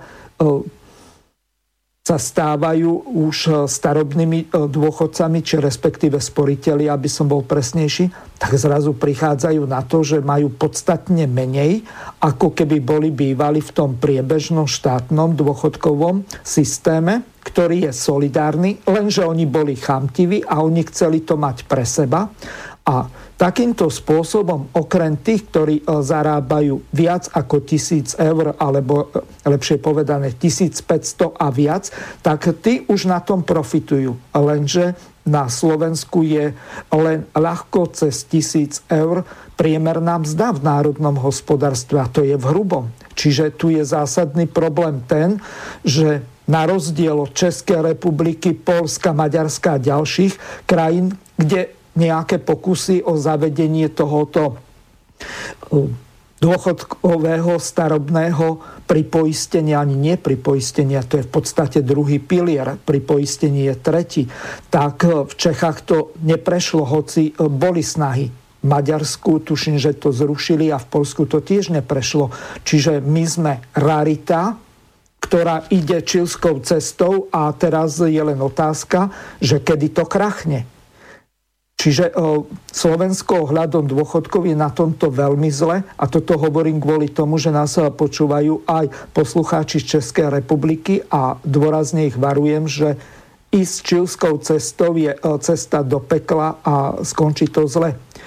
Čiže aký pohľad má na toto Česká lavica? Do konca relácie už máme len 3 minútky. To telegraficky, tak maličkou jenom korekci. U nás také chvíli fungoval ten takzvaný druhý pilíř, který byl naražen na stejné kopito, ale nakonec se ho podařilo zrušit eh, díky výsledku ve volbách a, eh, a vrátit se k prvnímu a třetímu pilíři. E, pochopitelně, že to je past všechno, už jenom z prostého důvodu, francouzský model, už jenom z toho prostého důvodu, že každý takový, řekl bych, subjekt, který se stará o úspory na důchod tímto způsobem, tak je ziskové povahy. On z toho sám chce zisk, on to, to není servis bezplatný. Ale uh, rozhodující je něco jiného. Oběma našim zemím chybí dostatek vlastních ekonomických zdrojů. Jestliže jsme si za socialismu mohli dovolit vyplácet starovním důchodcům více než 50% průměrné mzdy na důchodu při úplně jiné cenové struktuře bydlení a jiných klíčových položek životního, životní úrovně a spotřeby, tak to bylo dáno tím, že prostě nám všem patřily ekonomické zdroje vlastní země a ty ekonomické zdroje byly e, strukturovány tak, abychom mohli být suverénním hráčem na světových trzích. O to jsme přišli jak u vás, tak u nás. A jediná cesta, která napraví tohle všechno, je, že se znovu vrátí, začneme vracet do této polohy. A jediný způsob, jak toho dosáhnout, nejsou nějaké granty a, a dotace eh, všelijakým privátním subjektům, které budou slibovat hory doly a není v jejich silách to vykonat. Jediná cesta je, že to bude veřejný sektor, který ve veřejné režii a tedy i vlastnictví začne znovu budovat moderní ekonomiku, generující vysokou přidanou hodnotu a inkasující tuto přidanou hodnotu k nám a ne na účty nějakých zahraničních eh, akcionářů, tak, aby, a protože to bude ve veřejném vlastnictví, tak také všichni budou mít svaté právo se na výnosech této, eh, této činnosti po, eh, ekonomické aktivity podílet, včetně starovních důchodců, kteří odevzdali tuto zemi v úplně jiném stavu, vaší zemi také, mnohem svébytnější, mnohem suverenější, ekonomicky vyspělejší, než ty země jsou dnes.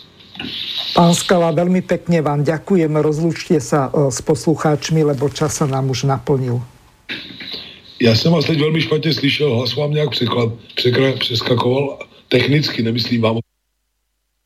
Rozuměl jsem, ale takže ano, jsem mohl... Teraz by to už malo být v poriadku. Teď už je to v pořádku. Já děkuji za pozvání, byl to pro mě zajímavý rozhovor, probrali jsme spoustu pozorovných věcí, těším se na další Eh, setkání, byť na dálku přes Skype. A chci popřát vám i všem posluchačům Slobodného vysílača eh, příjemný advent, hezké svátky, skvělé vykročení do nového roku a hlavně, abychom v tom novém roce dokázali pro cíle, o níž tu byla řeč, vykonat ještě mnohem víc, než se to podařilo v tomto roce. Ešte raz vám ďakujem, prajem vám eh, veľa úspechov, pevné zdravie a lúčim sa s vami. Do počutia. No, Vysielací čas dnešnej relácie veľmi rýchlo uplynul, tak sa s vami zo štúdia Banska Bystrica Juh lúči moderátor a zúkar Miroslav Hazucha, ktorý vás touto reláciou sprevádzal. Vážené poslucháčky a poslucháči, budeme veľmi radi, ak nám zachováte nielen priazeň, ale ak nám aj napíšete vaše podnety a návrhy na zlepšenie relácie lebo bez spätnej väzby nebudeme vedieť relácie zlepšovať. Za čo vám vopred veľmi pekne ďakujem. Do počutia. Táto relácia vznikla za podpory dobrovoľných príspevkov našich poslucháčov. I ty sa k ním môžeš pridať. Viac informácií nájdeš na www.slobodnyvysielac.sk Ďakujeme.